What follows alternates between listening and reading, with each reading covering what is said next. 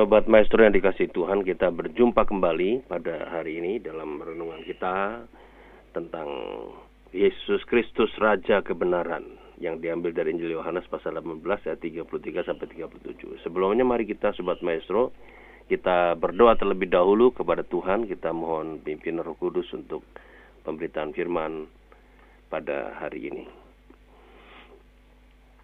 Tuhan, terima kasih Engkau telah memberikan pada kami kesehatan, kekuatan, dan kebaikan-Mu sebanyak pekan yang lalu, sehingga kami pada hari ini boleh berada bersama-sama di acara Maestro Golden Moment yang merupakan satu sarana ibadah kami kepada Tuhan, terutama pada para senior-seniorita yang tidak bisa datang on-site di rumah Tuhan. Kami percaya Tuhan bahwa ketika hati kami terarah kepada Tuhan maka acara Maestro Golden Moment ini yang juga didengarkan oleh banyak orang akan menjadi suatu persembahan yang harum dari diri kami kepada Tuhan sebagai ibadah di hari perhentian Tuhan ini. Berkati hambamu Tuhan pada saat ini yang akan menguraikan firman Tuhan, pakailah dia dalam kelemahan dan keterbatasannya, sehingga dia boleh menyampaikan firman dengan benar di hadapan Tuhan dan setiap firman yang keluar dari mulut Tuhan itu tidak pernah akan kembali kepada Tuhan dengan sia-sia tapi akan berbuah berlipat kali ganda dalam hidup kami masing-masing. Terima kasih Tuhan, Engkau boleh bersama dengan kami dan kami juga bisa bersama dengan Mas Ari dan juga Saudara Junius pada saat ini yang menemani kami di acara Maestro Golden Moment ini. Bersabdalah Tuhan sebab kami bersedia mendengarkannya. Dalam nama Tuhan Yesus kami berdoa. Amin. Saudara-saudara, dalam rangka hari terakhir di kalender gerejawi, yaitu hari Kristus Raja pada hari ini, karena minggu depan kita memasuki minggu Advent yang pertama ya, tahun gerejawi yang baru ya, minggu depan. Karena hari ini kita menutup kalender gerejawi dengan mengagungkan Kristus sebagai Raja kebenaran. Kita akan membaca dari Yohanes 18 ayat 33 sampai 37. Yohanes pasal 18 ayat 33 sampai dengan 37. Demikian firman Tuhan. Maka kembalilah Pilatus ke dalam gedung pengadilan, lalu memanggil Yesus dan bertanya kepadanya, Engkau inikah raja orang Yahudi? Jawab Yesus, Apakah engkau katakan hal itu dari hatimu sendiri atau adakah orang lain yang mengatakannya kepadamu tentang aku? Kata Pilatus. Apakah aku seorang Yahudi? Bangsamu sendiri dan imam-imam kepala yang telah menyerahkan engkau kepadaku. Apakah yang telah engkau perbuat? Jawab Yesus. Kerajaanku bukan dari dunia ini. Jika kerajaanku dari dunia ini, pasti hamba-hambaku telah melawan, supaya aku jangan diserahkan kepada orang Yahudi. Akan tetapi kerajaanku bukan dari sini. Maka kata Pilatus kepadanya, Jadi, engkau adalah raja? Jawab Yesus, Engkau mengatakan bahwa aku adalah raja. Untuk itulah aku lahir dan untuk itulah aku datang ke dalam dunia ini. Supaya aku memberi kesaksian tentang kebenaran. Setiap orang yang berasal dari kebenaran mendengarkan suaraku. Kata Pilatus kepadanya, apakah kebenaran itu? Nah, demikianlah firman Tuhan yang berbahagia yang mendengarkan firman Tuhan serta memeliharanya dalam hidupnya sehari-hari. Haleluya. Saudara-saudara, tema kita dalam rangka Hari Kristus Raja pada hari ini adalah Kristus sebagai Raja kebenaran. Saudara-saudara, Alkisah ada seorang pengusaha kaya yang melakukan penyelundupan ke negara lain. Para petugas penjaga perbatasan tidak tahu apa yang diselundupkan selalu. Ketika ia mengantarkan barang ke negeri seberang. Pengusaha kaya itu selalu menumpangi barangnya di atas keledai Ketika di perbatasan, barang-barangnya dibongkar dan diperiksa oleh petugas, ternyata tidak menemukan apa-apa. Sampai ketika mereka tua, petugas perbatasan sudah pensiun, mereka duduk duduk sambil makan di warung.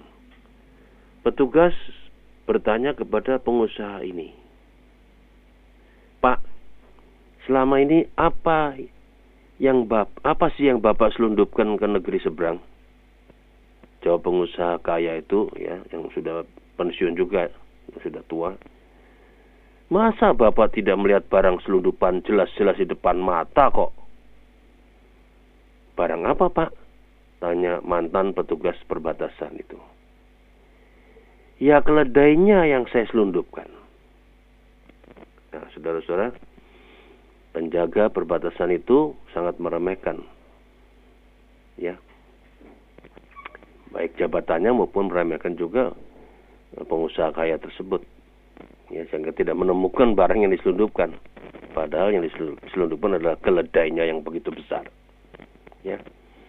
Nah, saudara-saudara, hal yang serupa ini saya saya ilustrasikan ini ya itu terjadi juga dengan Pilatus dan Yesus. Pilatus tidak menemukan Yesus sebagai raja dalam hidupnya. Karena Pilatus sangat meremehkan Tuhan Yesus, sangat meremehkan. Seperti petugas perbatasan yang meremehkan pengusaha kaya tadi. Apa yang menjadi percakapan Pilatus dengan Yesus di pengadilan Romawi saat itu? Apa? Kita melihat bahwa Pilatus itu bertolak dari pikiran dalam dirinya.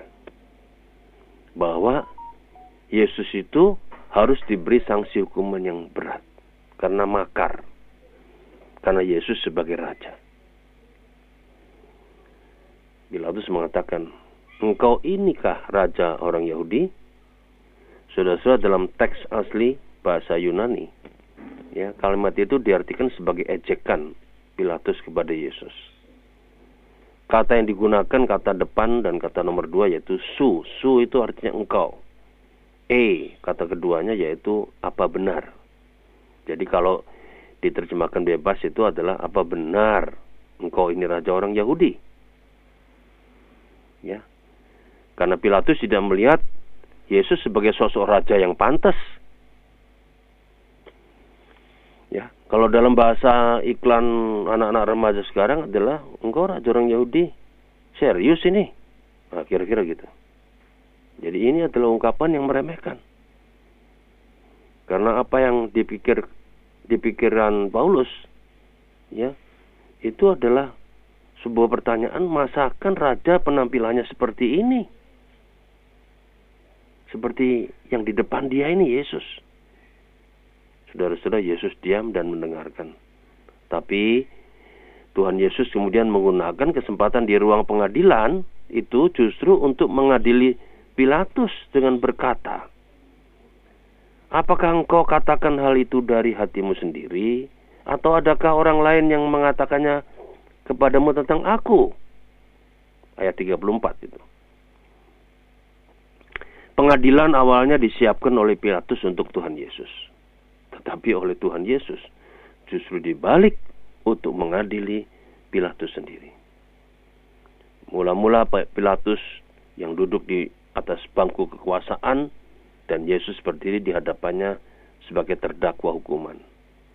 Tapi dalam proses pengadilan tersebut, Yesus membuat Pilatus menjadi terdakwa di atas singgah sana kekuasaannya sendiri. Di dalam pengadilan itu Yesus menjadi raja dan penguasa yang mengadili Pilatus. Dengan cara ini Pilatus seolah berdiri berhadapan dengan wajahnya sendiri dalam sebuah pengadilan kehidupan. Tuhan Yesus membuatnya menjadi orang yang harus membuat sebuah keputusan pribadi tentang siapakah Yesus bagi seorang yang namanya Pilatus sebagai gubernur waktu itu. Tetapi saudara-saudara Pilatus tetap menyangkali kebenaran di dalam hati nuraninya dengan pengakuan yang meragukan dalam sebuah pertanyaan. Apa benar engkau ini seorang raja? Ya. Mendengar hal itu, Tuhan Yesus segera menegaskan jawaban Pilatus melalui pertanyaan tadi dan dengan kalimat yang tegas Yesus mengatakan, engkau mengatakan bahwa aku adalah raja. Saudara-saudara, nah itu cerita tentang proses pengadilan Pilatus terhadap Tuhan Yesus, tapi kemudian terjadi ternyata di balik prosesnya justru mengadili Yesus mengadili Pilatus dengan artinya memperhadapkan dirinya kepada sebuah pengadilan kehidupan tentang dirinya.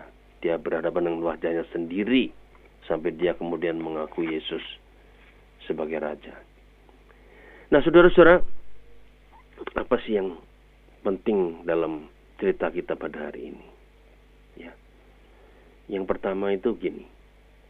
Kita itu kadang-kadang bersikap seperti kita sebagai orang percaya ini kadang-kadang bersikap seperti Pilatus yang sibuk memikirkan Yesus sebagai raja dengan gambaran kita masing-masing. Sementara kerajaan Yesus bukanlah seperti kerajaan dunia yang digambarkan oleh dibayangkan Pilatus. Nah, kita pun juga sama. Ya. Kita sering kali menggambarkan Yesus raja itu menurut bayangan kita sendiri. Padahal Yesus hanya mau menegaskan bahwa kerajaannya, pemerintahannya adalah pemerintahan yang ada di dalam hati nurani setiap orang. Dalam hati manusia. Kerajaan Allah adalah yang memerdekakan. Kristus adalah raja di dalam hati kita. Ini poin yang Tuhan Yesus sampaikan kepada Pilatus dan kepada kita semua. Namun Pilatus gagal dan ia tidak menemukan itu. Pilatus tidak menemukan Yesus ia hanya sibuk dan berpikir seperti kisah penjaga perbatasan yang memikirkan barang selundupan tetapi tidak berpikir ternyata yang diselundupkan itu adalah keledai. Kita sering kali seperti Pilatus. Kita hanya ingin menemukan Yesus sebatas yang kita inginkan. Ya. Kalau bukan gambaran seperti yang kita inginkan, kita menganggap itu bukan Yesus. Kita sering kali menggambarkan demikian tentang Yesus. Tergantung mood kita, tergantung perasaan kita gitu. Waktu kita sakit, kita kita menggambarkan Yesus adalah seorang raja yang bisa menyembuhkan kita, orang hebat. Kalau kita lagi susah, ya kita menggambarkan Yesus sebagai seorang raja yang akan menolong kita. Masa raja nggak bisa menolong kita? Kalau kita misalnya punya motivasi ingin lebih kaya lagi, kita menggambarkan kita ini anak Yesus sebagai raja dan kita anak raja. Kira-kira begitu.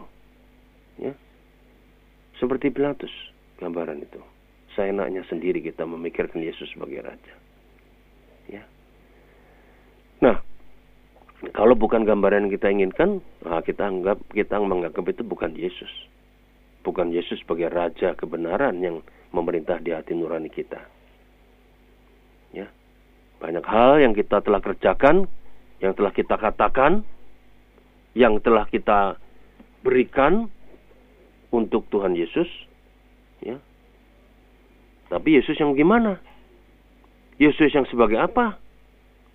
Apakah Yesus sebagai raja yang memberi kesaksian tentang kebenaran? Ataukah Yesus yang kita gambarkan sesuai dengan yang kita inginkan? Atau Yesus yang kita gambarkan sesuka-suka hati kita. Nah, saudara-saudara, gambaran yang kita inginkan adalah Kristus Raja. Ya, itu sering kali kita yang suka-suka kita kita gambarkan. Jadi kita ini anak raja yang kaya, sukses, hebat dan lain-lainnya berkaitan dengan materi. Ya. Karena manusia pada zaman sekarang ini semakin hari semakin lebih materialistis. Manusia yang begitu dekat dan cinta terikat dan cinta akan uang. Ya. Agaknya manusia zaman sekarang ini mustahil untuk melepaskan diri dari uang, materi. Makanya saudara-saudara kita melihat korupsi, ya, penyalahgunaan wewenang, cari uang seperti crazy rich dengan gampang dan menipu orang itu kita anggap biasa. Dan dan bahkan juga saudara-saudara, Yesus seolah-olah raja yang kaya raya yang bisa memberikan kepada anak-anaknya yang percaya.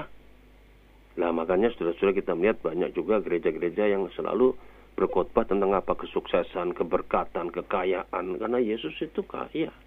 raja yang kaya. Ya. Masuk kita anak raja nggak bisa kaya. Itu yang dikotbahkan di gereja-gereja selalu. Tidak pernah kita gereja mengkotbahkan tugas panggilannya untuk bersaksi, berdiakonia, pelayanan pada sesama manusia. Tema-tema khotbah itu yang laku di kalangan kekristenan. Ya. Bukankah ini juga pemahaman yang ada pada Pilatus dan juga pada orang-orang Yahudi tentang Kristus adalah raja yang hebat. Ingat saudara-saudara, Yudas Iskariot yang menjual Kristus dengan 30 keping perak. Saya kadang-kadang menggambarkan gereja sekarang juga menjadi gereja Yudas Iskariot yang bergelimang dengan harta benda, kekayaan, ya, uang di gereja dengan jalan menjajakan Kristus Raja sebagai barang dagangannya. Dan bukan menjadi gereja yang konsekuen pada kebenaran karena Kristus adalah Raja kebenaran. Ternyata saudara-saudara kisah Yudas Iskariot itu berakhir dengan uang 30 keping perak itu tidak membawa kebahagiaan sejati baginya. Ia menggantung diri ketika akhirnya mengetahui bahwa uang itu membawa penderitaan bagi gurunya. Nah, saudara-saudara, sudah waktunya kita memikirkan bahwa Kristus bukan raja dalam pengertian seperti itu. Tapi raja kebenaran. Nah, kalau kita sudah memikirkan itu, pertanyaannya adalah apakah kita hidup mengikuti Yesus sebagai raja kebenaran? Atau kita hanya ikut-ikutan Yesus seperti yang kita inginkan saja? Kalau tidak sesuai dengan kita harapkan, kita tinggalkan Yesus. Dan bukankah banyak orang-orang yang saat ini meninggalkan Tuhan Yesus karena tidak sesuai dengan apa yang diharapkan? Ya. Saudara-saudara, kalau kita mengikut Yesus sebagai Raja kebenaran, maka kebenaran ada di hati nurani seperti yang dipertanyakan Yesus kepada Pilatus. Tinggal dilaksanakan. Itu kebenaran. Dan Pilatus gagal melaksanakan kebenaran demi apa yang ia ingini agar jabatannya sebagai gubernur Romawi tetap bisa eksis. Dia mencuci dosanya dari kesalahan itu dari ketidakbenaran. Saudara-saudara, kalau kita bicara kebenaran itu ada di hati nurani. Ada seorang bapak pekerja serabutan yang memiliki seorang istri dan dua orang anak. Si bungsu belum bersekolah, sedangkan yang lain duduk di bangku sekolah dasar. Tiap hari dia bekerja keras, memang mesti demikian. Ya. Gaji sehari cukup untuk makan dan minum sehari sedikit sekali yang dapat disisihkan untuk biaya sekolah anaknya, untuk membeli pakaian dan sebagainya. Tidak ada tabungan untuk biaya kesehatan. Sungguh tidak mampu. Tapi semua diserahkan kepada Tuhan. Ya. Hidup itu. Suatu hari, bapak tersebut menemukan sebuah tas berisi uang. Wah, banyak sekali jumlahnya. Dan baru kali ini dia melihat uang sebanyak itu Jantungnya sampai berdegup kencang sekali. Belum pernah sebelumnya demikian. Dia berpikir sangat keras untuk mem untuk membawa tas itu dan uang itu ke rumahnya. Tetapi suara hatinya berseru kencang juga. Berikanlah tas dan uang itu kepada pemiliknya. Akhirnya saudara-saudara dia menunggu di tempat itu. Tas itu dipegangnya kuat. Kemudian kemudian dia melihat seorang ibu yang tergesa-gesa dan seperti kebingungan. Bertanya-tanya kepada orang-orang sekitar itu tentang tasnya. Saat ibu itu berada di depannya, tanpa menunggu lama, bapak itu langsung menyerahkan tas itu kepada ibu pemiliknya. Dia rasa senang dan bangga dengan dirinya. Si ibu terharu sampai menangis dan mengucapkan terima kasih. Dan kemudian sebagai tanda terima kasihnya, ibu itu memberikan bapak itu sejumlah uang yang cukup banyak. Saudara-saudara, kebenaran itu ada di hati nurani. Dan itu hanya bisa terasa ketika kita merenungkan dan menerapkan kebenaran. kebenaran yang ada dalam firman Tuhan sebagai sumbernya. Kebenaran itu tinggal dilaksanakan. Ya, mungkin ada yang mengatakan bahwa kebenaran memang tidak gampang diwujud nyatakan. Tapi kebenaran menunjukkan siapakah sesungguhnya seorang manusia. Kebenaran menunjukkan siapakah sesungguhnya seorang Pilatus. Ya, karena kebenaran ada di hati nurani. Saudara-saudara, saya mau mengatakan orang yang melawan kebenaran, melawan hati nuraninya, sebetulnya adalah penjahat. Jadi Pilatus itu seorang walaupun seorang gubernur, karena dia melawan hati nuraninya, dia penjahat. Karena melawan kebenaran, melawan hati nurani. Sedangkan orang yang memperjuangkan kebenaran adalah pahlawan. Seperti tadi, bapak tadi yang miskin tadi. Dia pahlawan bagi seorang ibu yang kehilangan uang dan tasnya. Orang yang memperjuangkan kebenaran adalah pahlawan. Sementara orang yang melawan kebenaran, melawan hati nurani adalah penjahat. Dan seorang manusia yang baik pasti memilih menjadi pahlawan dan bukan penjahat. Manusia baru dalam Kristus pasti memilih menjadi pahlawan-pahlawan iman dan bukan penjahat. Berdosa. Saudara-saudara, panggilan orang Kristen adalah menjadi pahlawan kebenaran.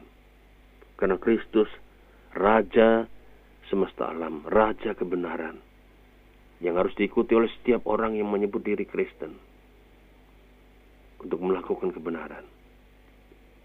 Untuk kebenaran, Yesus rela menderita dan malahan mengorbankan dirinya. Dari Kristuslah kita belajar untuk mengenal kebenaran. Dari dialah kita tahu bahwa mewujud nyatakan kebenaran memang akan berhadapan dengan musuh kebenaran, yaitu para penjahat, para pendosa, kuasa iblis, kuasa gelap.